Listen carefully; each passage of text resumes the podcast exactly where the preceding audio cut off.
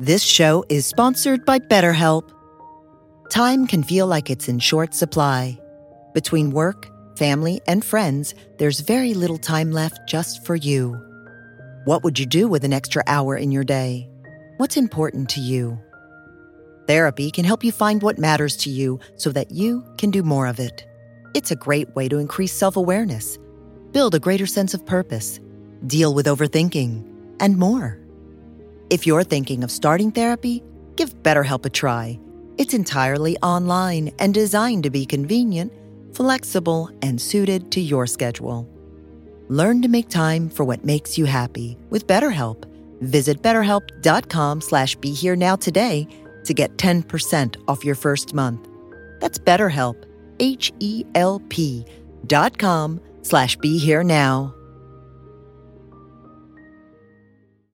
A new year is a new chance to focus on you. You're probably already picturing yourself struggling at the gym, but not all self help has to mean suffering. Squeezed.com is making it easier than ever to elevate your wellness by delivering a juice cleanse right to your doorstep. It's the easiest juice cleanse you'll ever do that may aid in weight loss, eliminating bloating, clearing your skin, boosting your energy levels, improving sleep, and breaking bad eating habits. Meet all your health goals from the comfort of your home. Get free same day local delivery or fast free delivery nationwide with code WONDERY today at squeezed.com.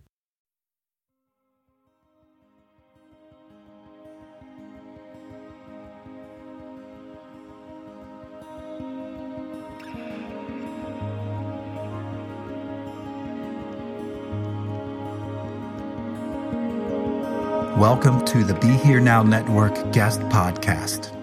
This series features talks from a myriad of modern spiritual teachers expanding on how we can all live a life in balance. If you're interested in supporting this podcast, please go to BeHereNowNetwork.com slash guest. So this is a talk about two ways of perceiving our life, sometimes called the two truths. Um, but they're really two facets of this one jewel that we call our life. And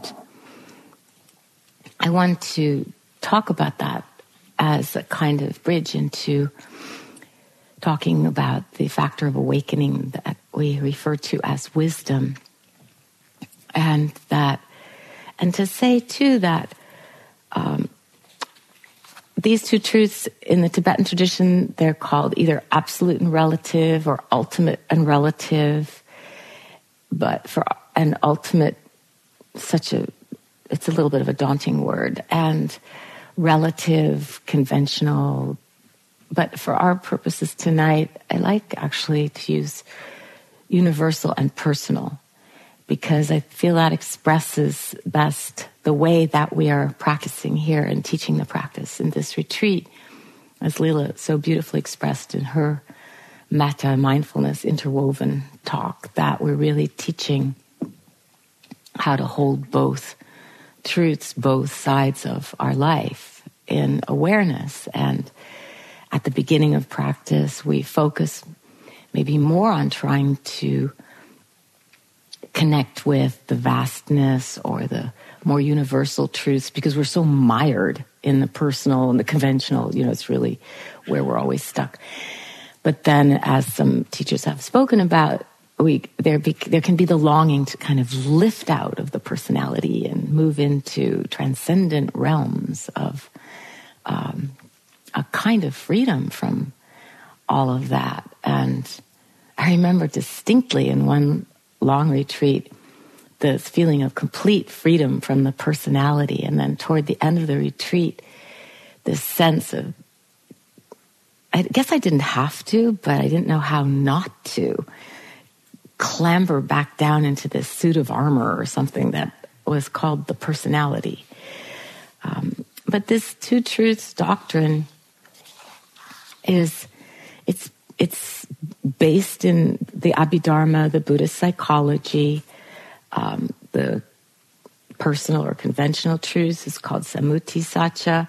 The ultimate truth is called Paramartha Sacca. In the Buddha's teaching, the point isn't to find truth, capital T, because, you know, he didn't teach ultimate truth. He taught realization and insight and all of that, as I've said so many times, in the service of alleviating our suffering and and finding peace, finding a deep peace. So um, the truths are all relative, both of them, all of them, because they aren't concepts that are permanent and everlasting, uh, of an undying nature, but really momentary, subjective experiences that are real to us in the sense of um, being actual in our experience. So the relative, personal, conventional, apparent, this is things seeming solid and separate and real, whether it's a tree or the family of deer on the hillside just now, or your roommate, and from the universal or more ultimate side, when we talk about you and me, these personal pronouns, man, woman, person, individual, um, we're talking about things that really only exist through that designation. And we're not telling a lie, we're using conventional language. Without it, we wouldn't, you know, be able to communicate with each other. Uh, and Leela will talk more about how there really isn't personal, individual I, but this um, this stream of experiences that we call um, skandhas or aspects of ourself. So there are two um, pitfalls in our practice. One is to take the personal as so real and solid, and of course we've all done that hundreds of times. Um, it will always be like this, whatever the this is.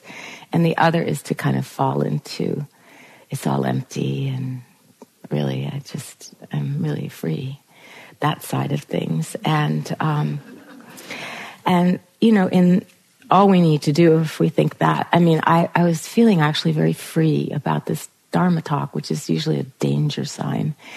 Not nervous, sort of very relaxed. And then I was stapling things together in the manager's office and uh, and there was a sense of vastness, I think, because the clouds lifted, you know, and there's some clear sky, and kind of sauntered into the manager's office mindfully and then I was stapling the things together. And you know we have these t-shirts now that have you know long sleeves and of course I stapled the sleeve right into the talk um, and that was a good thing to have happen because it just reminded me um, uh, how could I live every day without this self? Um, how can I reconcile the me that felt so free with the me that then began to worry about the little holes in the t-shirt or you know the me that wants to eat the chocolate put out for eight precepts people? Um, with the me that dispenses wisdom from the teacher seat uh, um, these two truths weave around each other inseparable equally true uh, the word tantra actually means weave, and it refers to that interwovenness of sacred spiritual world and so-called, you know, mundane, conventional world. It's like the DNA molecule, you know, just forming the whole of our life. And sometimes um, we can feel that oscillation between, we can feel that sense of, you know, our particular personality and really wanting others to take it seriously. Um, you know, if a teacher suggests that you let something go before you're ready. Anyway, this is a poem by Tony Hoagland called Personal. Don't take it personal, they said, but I did. I took it all quite personal. The breeze and the river and the color of the fields, the price of grapefruit and stamps, the wet hair of women in the rain.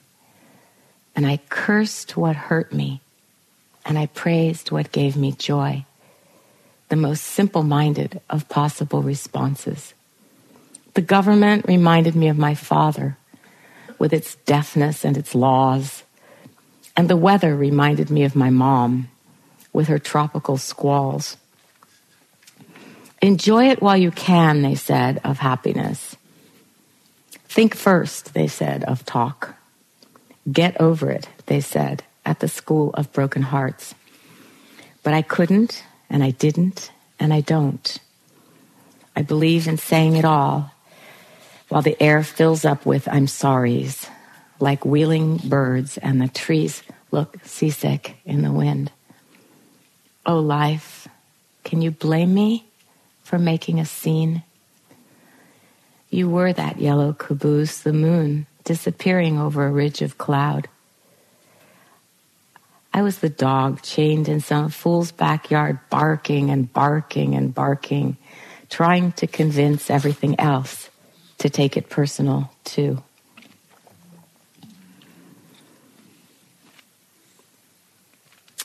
Ajahn Chah says it this way You should know both the universal and the personal, the realm of forms, and the freedom to not cling to them.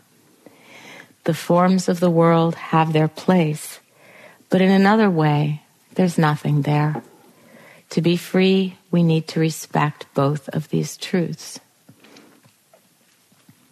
And here's Thich Nhat Hanh's version he's talking about form and emptiness. Form is the wave, and emptiness is the water. Form being our embodied personal selves, and emptiness, that more universal, empty of self element. These truths contain each other because one exists, everything exists.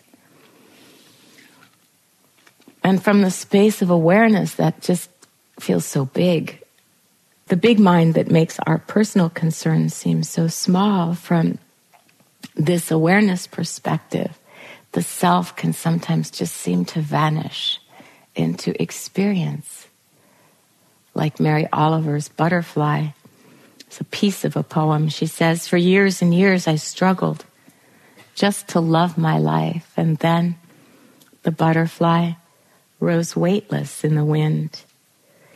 Don't love your life too much, it said, and vanished into the world, just as we vanish into experience, completely absorbed in it when we are wholeheartedly present. So the personal, the particular expression of life in the form of you, of me, of every single sentient being is a Dharma door opening into the vastness. And this is a big point in practice that we can take any tiny detail of our personal experience. And when we connect with it fully, it can, I mean, transform isn't exactly the right word because it is then that larger truth, that, um, that bigger truth. And and when the Buddha talks about the impersonality of the skandhas, for example, and when he's he you know, he doesn't really spend a lot of time talking about you know you really love him. He's thinking about it. I mean, he just he says blood, bile, phlegm, pus, bone, sinew, unpleasant, pleasant, neutral. When you see it that way, it becomes detached and des- and dispassionate. And there's, with it being less personal, there's less grasping and, and more freedom. Um, but it turns out you have to wed that detachment and impersonal back in with the particular and the personal for awakening to be manifest. How and where would it manifest? Somebody was talking at um, tea time about um, how hard it is sometimes to keep in mind the larger picture of the vastness and our belonging to something that is bigger than ourself. And yet, you know, all we have to realize is that what was Leela saying? The day of miracles or something? I think that was yesterday. But we were born. I mean, how amazing is that? And anybody who's given birth, I remember while I was giving birth, thinking, oh my God, I cannot believe everybody came into the world like this. It's unbelievable. I mean, anyway, so we can think of many activities that can um, can take us into into this sense of being connected to the universal, to something bigger, and yet we pay very much attention to the particular, the way we fold our things, the way we restrain ourselves from speaking to somebody, um, all the things that we are doing here. I love this quote from the Tibetan Buddha Padmasambhava, who brought uh, Buddhism into Tibet in the fifth, seventh, fifth or seventh, seventh century.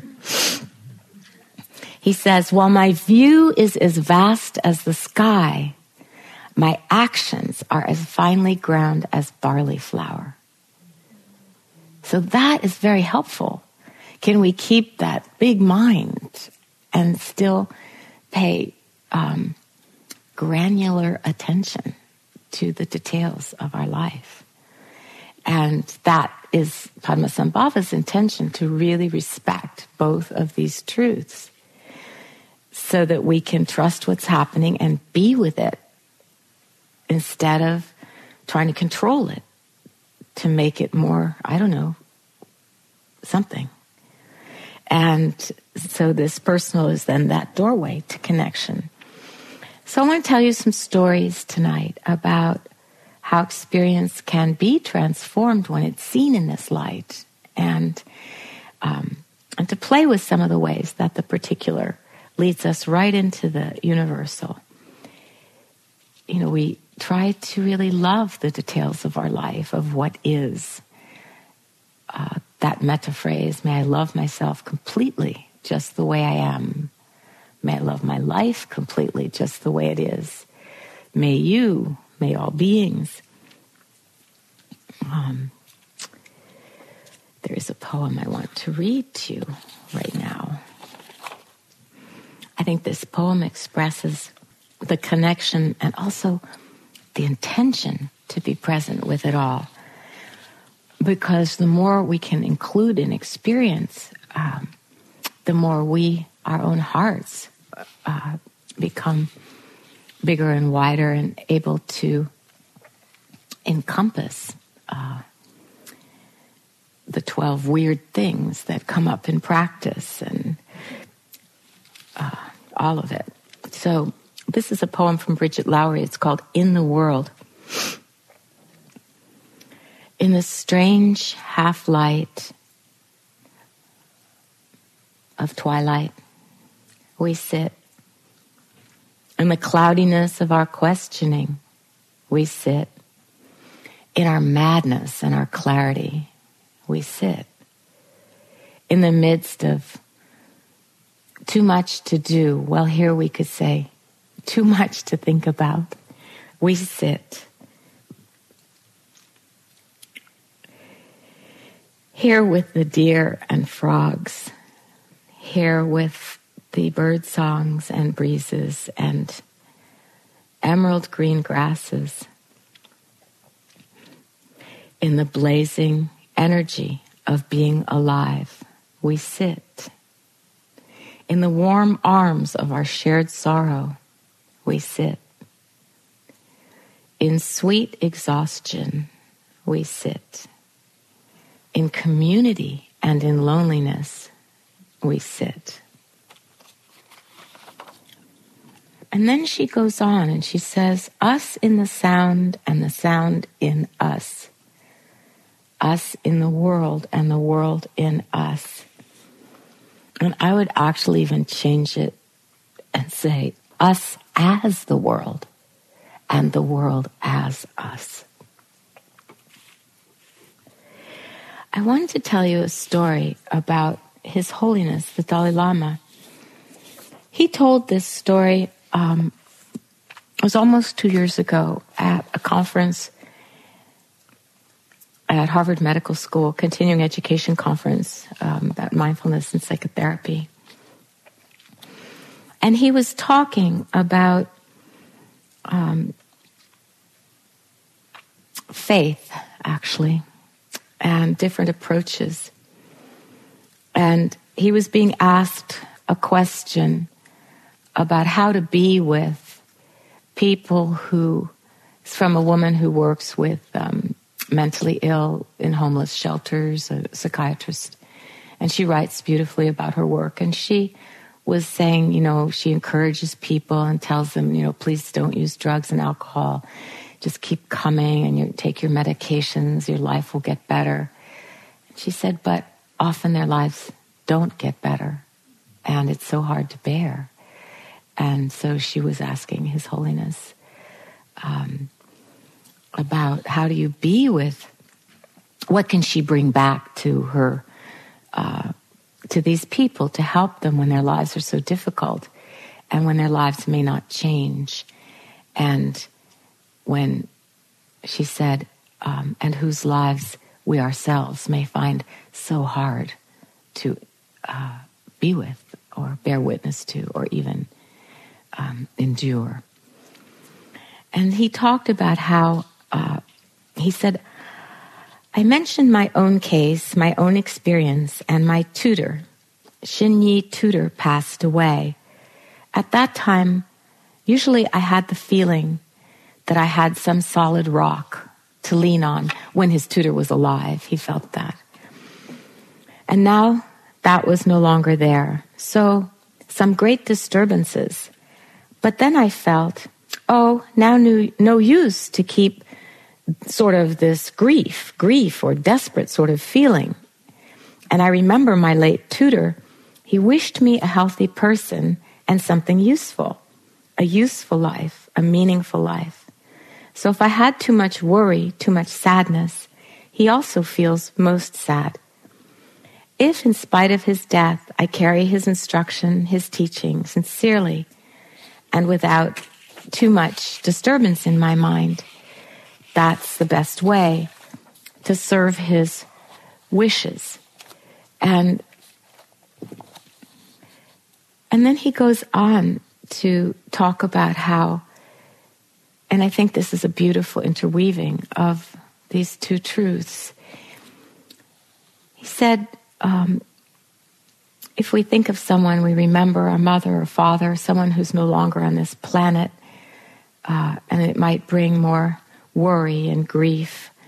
Um, he said, things that already happened, there's no way to work on that. You know, just worry, worry, worry.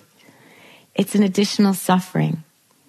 But I think our life, always there are different aspects. So he's talking about different ways to look at reality, different angles. And he said, from one angle, it's a disaster. But the same event, if you look from another angle, maybe not that kind of disaster. Even some positive things may be there. And then um, listen to this part. He says, I often think, make an example our own case. We lost our country. If you look at only that aspect normally, more sadness. But if you look from another angle, also, this tragic situation creates a new opportunity. If I were still in the castle, the Potala Palace, I might not be here participating at Harvard University in these discussions. And personally, also, there would be no opportunity to learn so many, many things that I'm learning from so many different people. Because I myself was considered the most holy person in the Potala Palace. So I would have just stayed like that it would have been a complete waste of time. And I would have remained at such a distance from people, from reality. It's like fooling oneself. No use. So I think every life, I think when our life goes through smoothly, then there's time to pretend. But when you're passing through difficult, there's no time to pretend. You must be realistic. You must accept the reality. So, this is encouragement for us. It's a way of saying, in a longer and I think really touching way, uh, what my first teacher, who was famous for his Dharma sound bites, he used to say to us a good situation for spiritual practice, a good situation is a bad situation. And a bad situation is a good situation. So he's saying exactly what His Holiness was saying. You know, you can't pretend when the going gets rough. And so that can be a huge encouragement uh, to us, to you here. Um, another story that I want to tell you, I have told this story here before, but I think that um, I'd like to tell it again because some of you haven't heard it. And it's a very, to me, it's an inspiring story about uh, the Cambodia monk, Cambodian monk um, Maha Ghosananda. And he's a being who really lived those, the two truths fully. Uh, he passed away two years ago in March uh, during this retreat, and he was known as the Gandhi of Cambodia, really a giant among world Buddhist teachers and a tireless worker for peace. He lost uh, 17 siblings to the Khmer Rouge, but he carried his courageous bodhisattva practice to the whole world, and he uh, he led innumerable peace actions, including marches through landmine areas and other courageous things. And I was very lucky to travel with him twice on two different pilgrimages one to Korea and one in China for a month. And if you traveled with him, honestly, I don't know if there's any such thing, but you would think he was a bag monk, um, like a bag lady. I mean, like, I hate to say bag lady, but he really looked like a kind of raggedy um, person. And now it's very stylish to wear a stocking cap pulled down, you know, really far over your head, but it wasn't then. Um, and that's he wore in the heat. He'd wear that and just just these really crumpled piles of ochre robes and and he never said anything. I mean, you just never would have known he was anybody actually, except maybe my teacher's, you know, kind of poor friend that he was bringing along on the trip as a kindness. The only clue was that whenever the bus would stop and we'd all be so exhausted and we would just like make a beeline for anywhere we could lie down, just get horizontal as soon as he would step off the bus and find a place and just do walking meditation into the night, back and forth and back and forth. He practiced metta was a lot of his.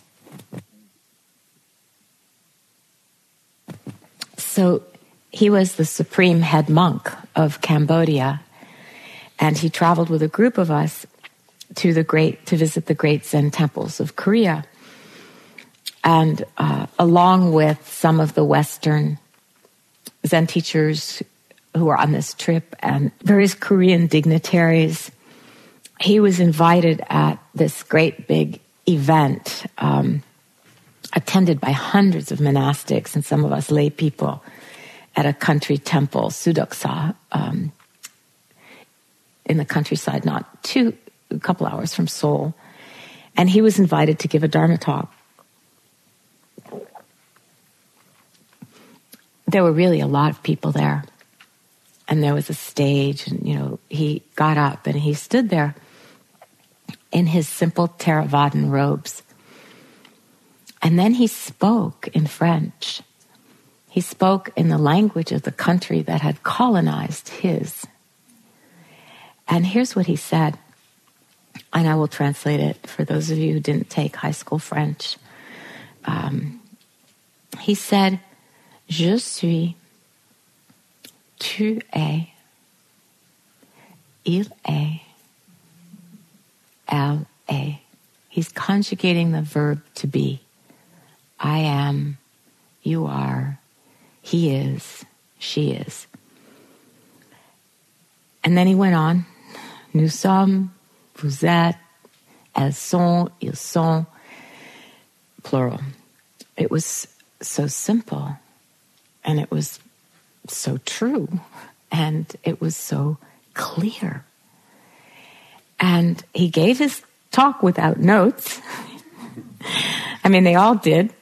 Um, but it was Maha Ghosananda who radiated so much metta and karuna, so much love and compassion that, I mean, he transmitted such a strong and unmistakable wave of it, you know, Jinji Lap, that wave of blessing. That even though that's all he said, it was such a powerful transmission that some of us just sat and wept. Our hearts were so touched. Tears of recognition, you know that feeling of something that just is so unmistakably true, full of tenderness and just infinite metta. And he hardly said anything standing up there in front of that very illustrious assembly. And yet, and yet, he just broke our hearts wide open. Standing there speaking French. And this was 1987, before the genocide in Cambodia had actually ended. And he could hold both truths the truth of this very open field of being where we simply are. And the truth of his work in the refugee camps, which Jack has mentioned with survivors of the killing fields, where he lost 17 members of his immediate family, along with, you know, his brothers and sister monks and nuns and I mean, none of this had to go through our heads at the time. It wasn't necessary. And the majority of the people there couldn't even understand his words, and it did not matter. I mean, his, his presence said it all, just standing there, so soft and so humble. And so, you know, it just, it was such dignity and simplicity and so that metta and kindness and simplicity of being is what we really, I think all of us long for, to be in the presence of that, uh, to be that, if just for a few moments. We really definitely long for this. I remember having a meeting um, with my teacher, uh, Kobun Chino Roshi, and I had just sat a sesshin with him when I, it was when I first met him. And then I, I went and had a meeting with him near where he lived and I had been sitting there for a few days. And I don't, I had only been practicing maybe three years at that time. I, I can't remember, but not very long. And I went in for my meeting with him and I felt for some reason compelled to sort of make a list of my faults uh, oh, you know, I only sit half an hour a day. I said, he said, if only I could sit half an hour a day. And it just went like that. Each thing I said was met with such um, acceptance and compassion and humor. And I remember leaving that meeting and feeling complete, like, oh, my life is complete. I could die now. I didn't want to die. That wasn't the point. But you know, just that feeling of being held in that kind of simple, humble, kind, kind presence. Um, Suzuki Roshi talks about things falling out of balance against a backdrop of perfect balance.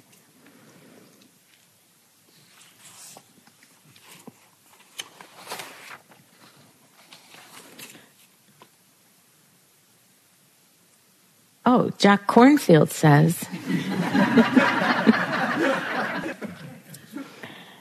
um,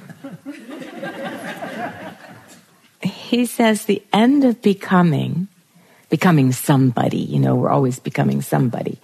The one who had a great sit, the one who can't take any more of this and 10 days to go, the one who is so grateful, the one, you know, we're always becoming someone or something. The end of becoming is not the stopping of any process, but the end of the person who becomes. That identification with the end of taking experience to be myself and becoming it. That is becoming identified with it over and over. So that's a different view of, we're not talking about the personal as being that kind of identifying with it as I, me, my over and over, but to use our the content of our personal experience to connect uh, with. Well, Aitken Roshi puts it this way When someone speaks of no self, I vow with all beings to be sure there is no contradiction. The speaker is there, after all. So, yeah, it takes a moment, I know, for that one to, to land. When someone speaks of no self, I vow with all beings to be sure there is no contradiction. The speaker is there, after all. So we have to be careful, you know, because as soon as we talk about it in a certain way,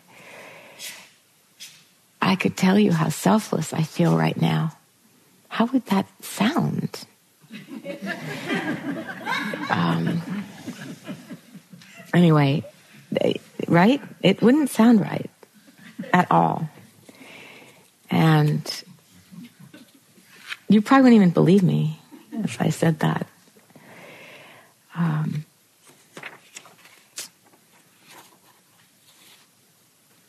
earlier in another talk, I talked about the Zen Master Rinzai saying there is nothing that is not sacred. There's nothing that is not profound when we can be with it in that simple, clear, humble, uh, receptive way. And and this is also part of what Teja is teaching in the Qigong. There's no movement that is inconsequential. And uh, one yogi realized, one student realized this through her Qigong practice that no part of any movement is unimportant, actually. Not just no movement, but no part of any movement. That the whole arc of any gesture is important. And she found herself reaching for a door with the same kind of flowing attentiveness as the Qigong, noticing the opening, expanding movements with the gathering, embracing gestures, and uh, just seeing how they alternate that rhythm of expansion and contraction, ebb and flow, uh, breathing in and breathing out, and that it's possible to move through the day like this, um, dissolving or melting that practice that we do with Teja sometimes um, into the flow of just open, calm experience, forming and dissolving, appearing and disappearing, being born and passing away.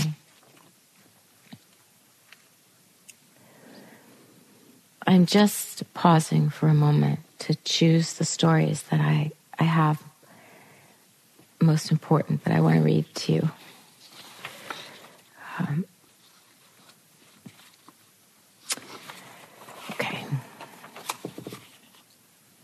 This is another one about His Holiness, but it's about my relationship to something that he said that was really important to me in my practice, so I want to share it with you. And this happened um, 25 years ago before he was famous. And his smiling face maybe it was more than 25 years actually, but his smiling face was on the newsprint cover of a newspaper called the Snow Lion, comes out of Ithaca, New York, and it struck me so powerfully that I cut it out and I put it up in my kitchen on the cupboard where it stayed until it got all yellowed and tattered and over the years and the the piece of paper with his his smiling face and he had his hands in prayer position, namaste gassho, like that. And but I never forgot what it said, what he said. There was a quote under his picture, and it said, uh, "Maybe I am the last Dalai Lama. It's all right.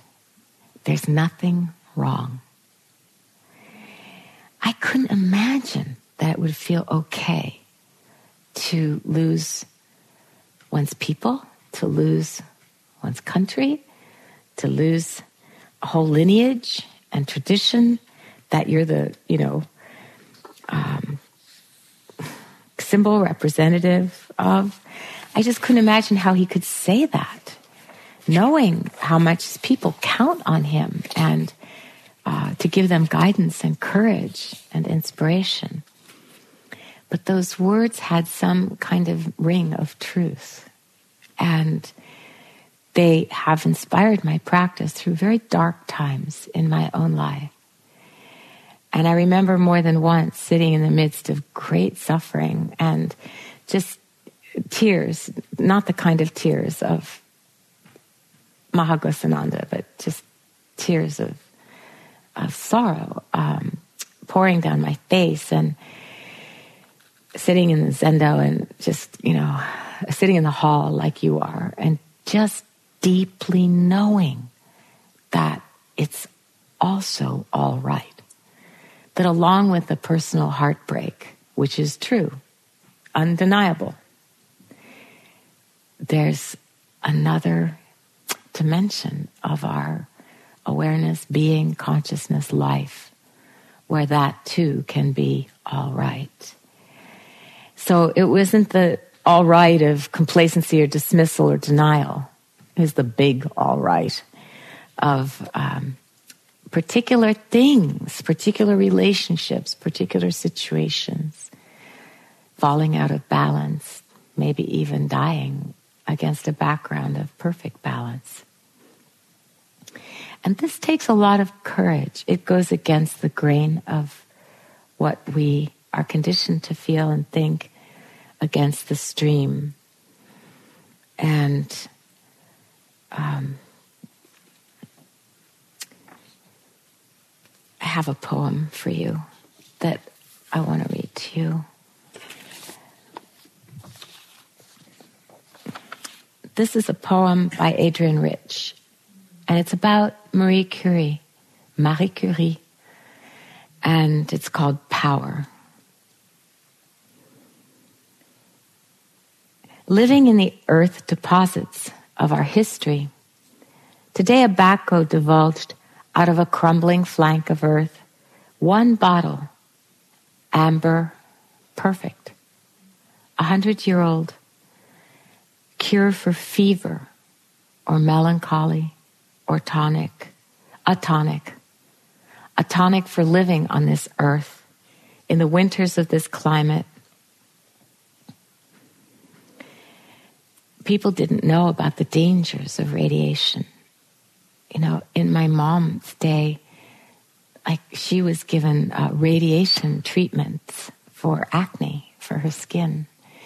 Um, I am old enough, maybe some of you can also remember when we could, um, at the shoe store, we could stick our feet in an x ray machine and wiggle our toes and see all the bones, and it was so much fun.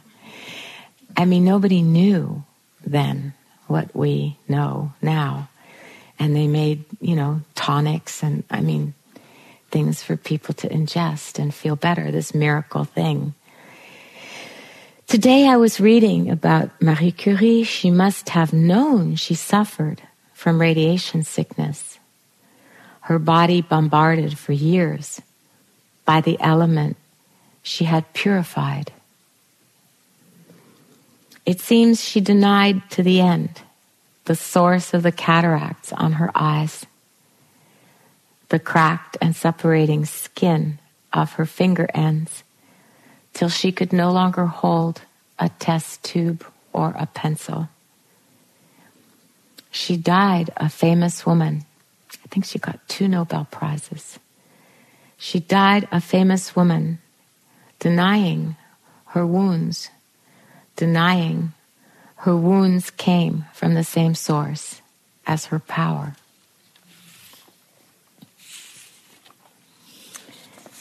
So this is uh, this is really the ultimate teaching of the two truths that right in the place that we least expect to find it, you know, our power can come right out of that brokenheartedness. Uh, as Yeats, he wasn't referring exactly to this, but it does refer to this. That that line from Crazy Jane, love has pitched its mansion in the place of excrement.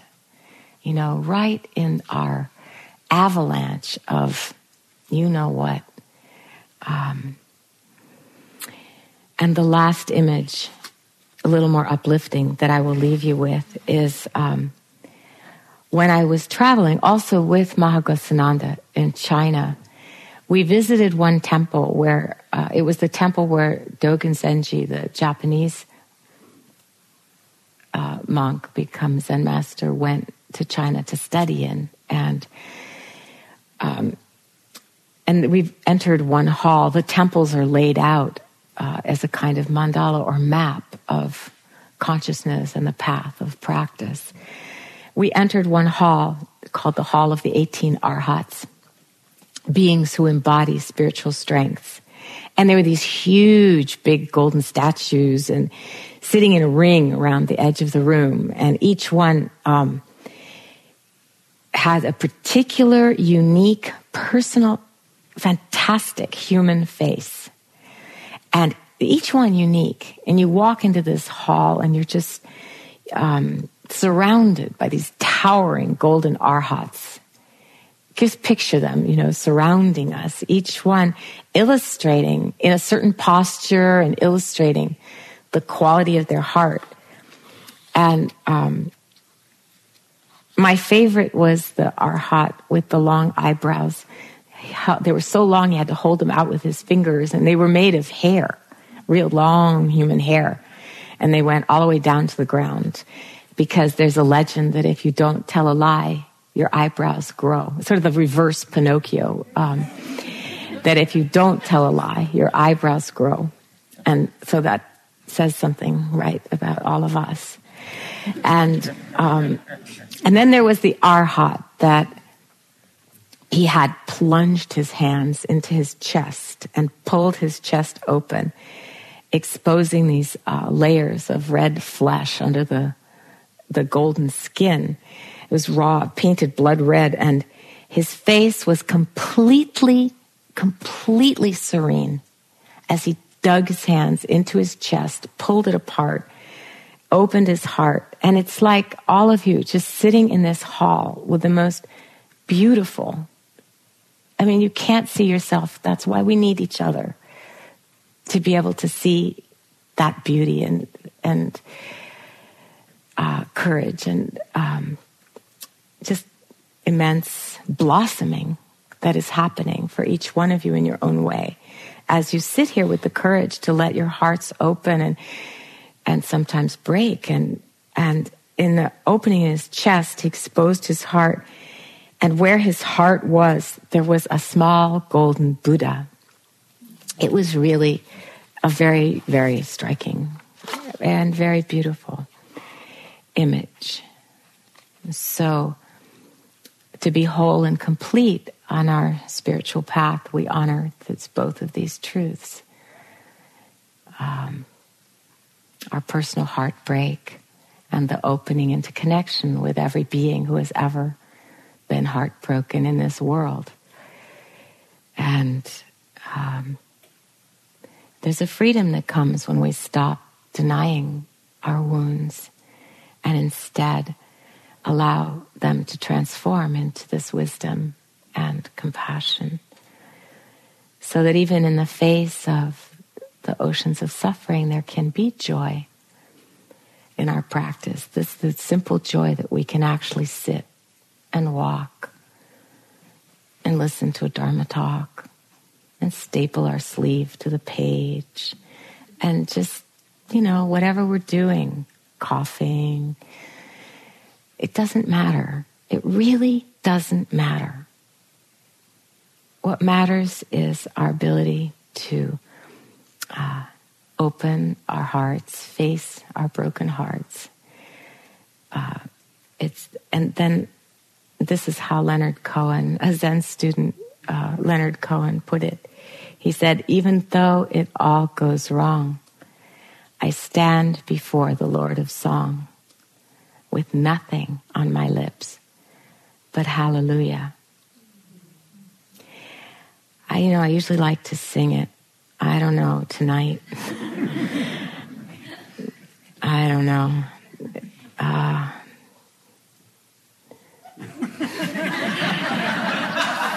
they've suggested that I skip that part. Thank you so much for your attention. Let's sit for a moment.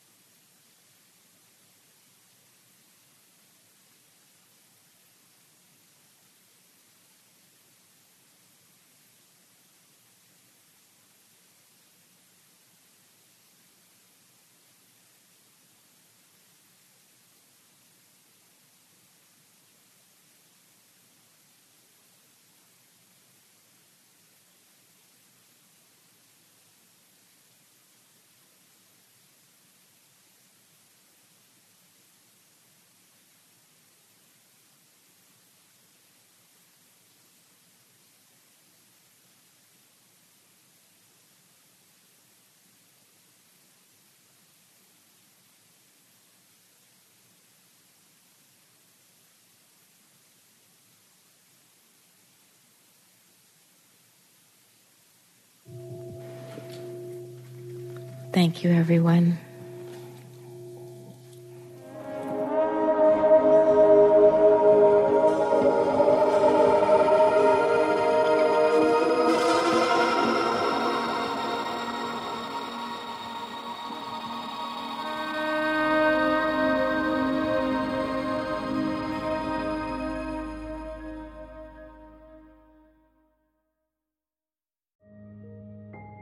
This show is sponsored by BetterHelp. Time can feel like it's in short supply. Between work, family, and friends, there's very little time left just for you. What would you do with an extra hour in your day? What's important to you?